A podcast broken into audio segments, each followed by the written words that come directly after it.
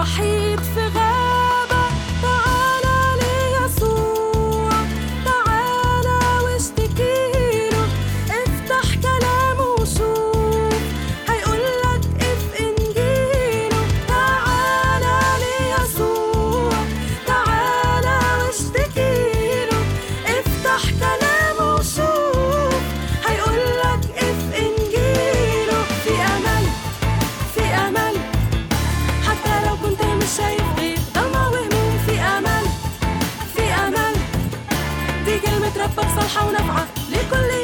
لو مش شايف غير ضلمة وهموم لو ضايع منك الحلم ورا الغيوم ما تخافش.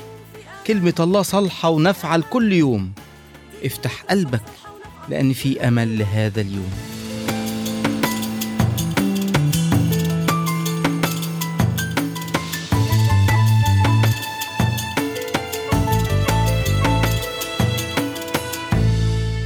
أهلا بيك عزيزي المستمع في حلقة جديدة من برنامجك أمل لهذا اليوم.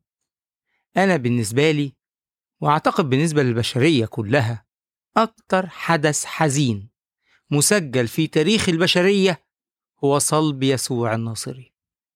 حياة يسوع ألهمت ناس كتير عشان يعيشوا الحياة الصحيحة على مر القرون. ناس كتير ماتوا بسبب إيمانهم بيه. والمكتوب في الكتاب المقدس مش بيسيب أي مجال للشك إن يسوع اتصلب فعلا. وهنوجه انتباهنا النهاردة للحدث الأليم ده. وفي كمان قصص خارج الكتاب المقدس بتشهد برضو عن عملية الصلب على إنها حدث تاريخي حقيقي. الحكاية مش قصة خرافية ولا أحداث ملفقة. إحنا بنقول تاريخ. ومتوثق كويس كمان في النص الكتابي اللي هنقراه النهارده من إنجيل يوحنا اصحاح 19 من عدد 16 لغاية عدد 22.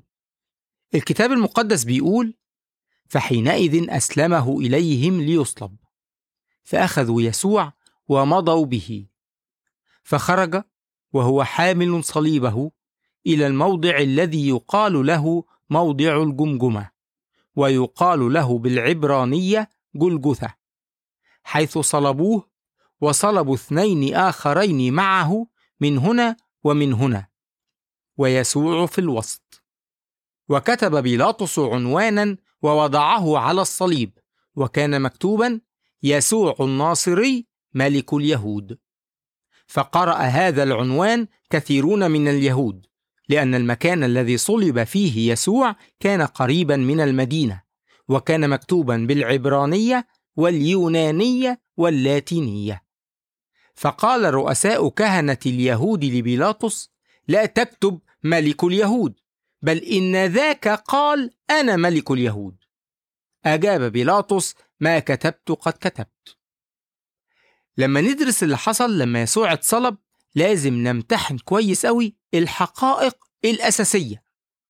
تعالوا نتخيل اللي حصل عشان الروح القدس يدينا فهم.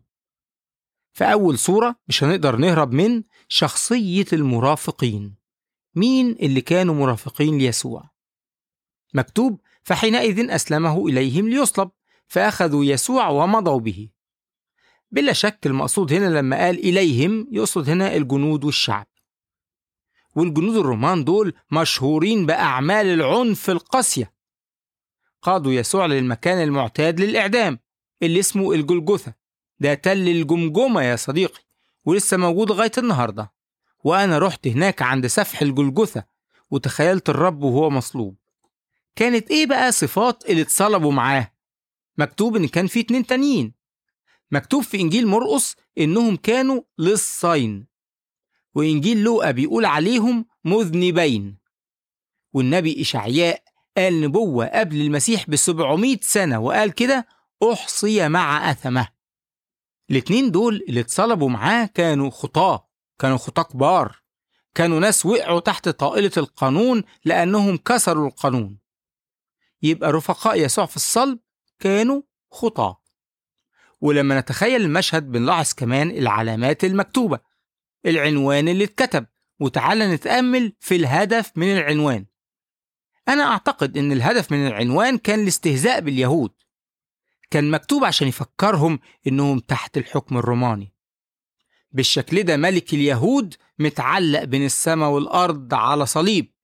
كل أمال متعلقة عليه اتحطمت.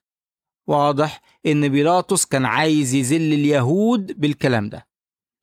بس طبعا ما كانش عارف إن يسوع كان قال لبطرس في البستان إنه كان يقدر يصلي ويطلب من الآب إنه يبعت له 12 ربوة من الملائكة عشان ينقذوه لو عايز. بس كمان الرب قال لكن لكي يتم المكتوب. عبارة يسوع الناصري ملك اليهود دي اتكتبت بثلاث لغات. واتحطت فوق راس يسوع على الصليب. اللغات دي كانت العبرية واليونانية واللاتينية. يعني أي حد معدي يقدر يقراها. وكان الهدف من العنوان ده إنه يوقف أي فكرة عند أي حد إن يسوع ده ملك.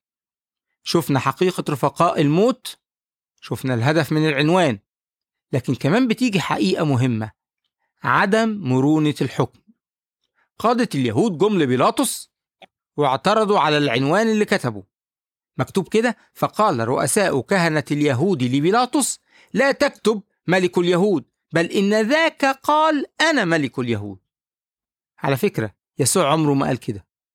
بيلاطس كان حاول ينقذه من إيديهم بس هم ما كانوش عارفين إن جبرائيل لما قال لمريم إنها هتولد يسوع كان قال لها إن الله اداله كرسي داوود أبوه.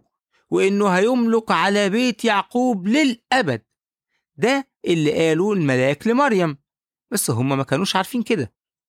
بس المكتوب في الكتاب المقدس إن بيلاطس كتب العنوان ده على صليب يسوع. كان مكتوب كده يسوع الناصري ملك اليهود. وأنا بعتقد إن بيلاطس عمل كده عشان كمان يذل يسوع. كانت تبقى نهاية مأساوية لواحد كان عنده طموحات سياسية. لواحد كان عايز يرتقي السلم السياسي. كانت دي بقى تبقى نهاية مهينة لما تنتهي حياة الراجل اللي كان عنده أحلام سياسية على صليب. دي كانت طريقة عشان بيلاطس يقدر يحبط أي عدو سياسي. أنا أعتقد إنها كانت ضربة موجهة ليسوع. فبيلاطس وهو بيستعرض قوته رفض إن العنوان ده يتغير. قال لهم كده ما كتبت قد كتبت.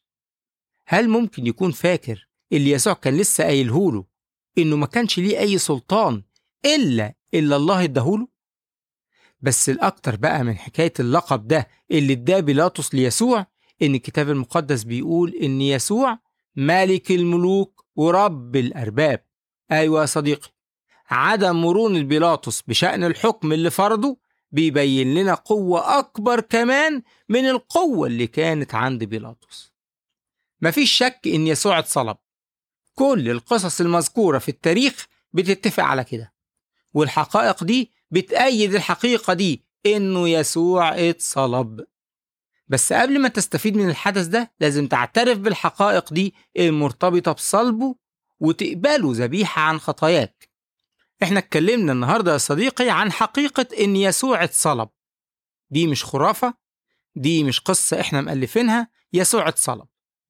لكن ممكن تكون بتسمعني وانت أصلا مصدق الحقيقة دي. ممكن طبعا تكون بتسمعني وانت بتفكر إنها ممكن تكون قصة مختلقة. على العموم هي قصة حقيقية وده شيء إحنا أثبتناه خلاص.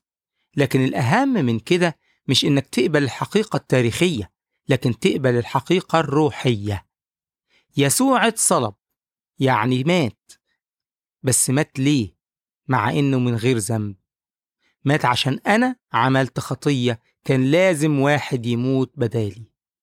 مات عشان أنت عملت خطية فكان لازم واحد يموت بدالك وإلا كنت هتقضي كل حياتك في جهنم. يسوع جيت صلب ومات علشان يديني ويديلك فرصة إننا نخلص من عقوبة الجحيم. دي الحقيقة الروحية الأهم. لو أنت يا صديقي لسه لغاية دلوقتي ماسك في كل حاجة أنت عايز تعملها بمزاجك علشان ترفض يسوع؟ هتروح الفرصة منك. لكن لو حابب وعايز ومحتاج تقول ليسوع يا يسوع خلصني؟ يا يسوع أنا هبطل كل ما هو من الشر؟ يا يسوع أنا من اليوم حياتي ليك قلبي ليك؟ تضمن الأبدية.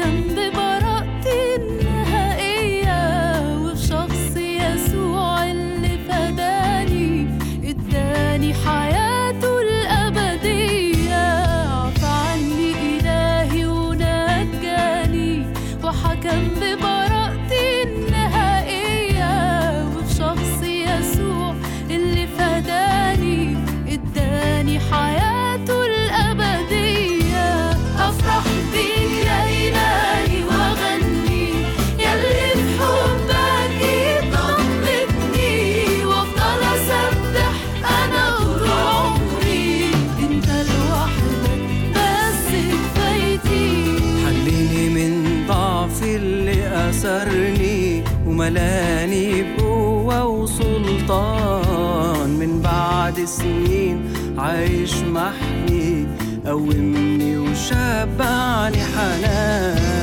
أفرح بك يا إلهي وأغني في حبك وأفضل أنا طول عمري. أنت لوحدك بس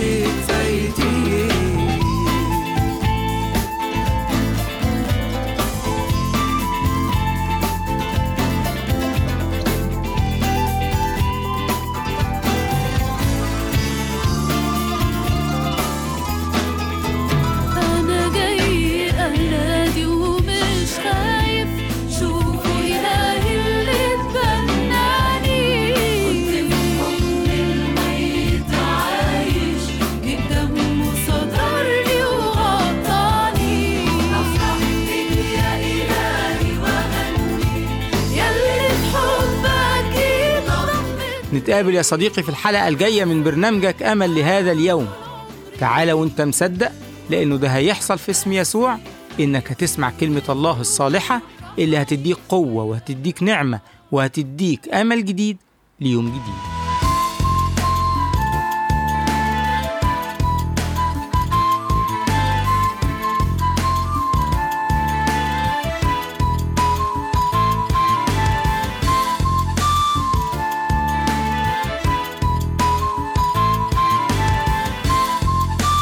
أصلي تكون حلقة النهاردة فتحت عينيك على أمور جميلة في كلمة الله. أشجعك تدرسها تاني وتتجاوب مع رسالة الله ليك. مستنيين نعرف رأيك في البرنامج.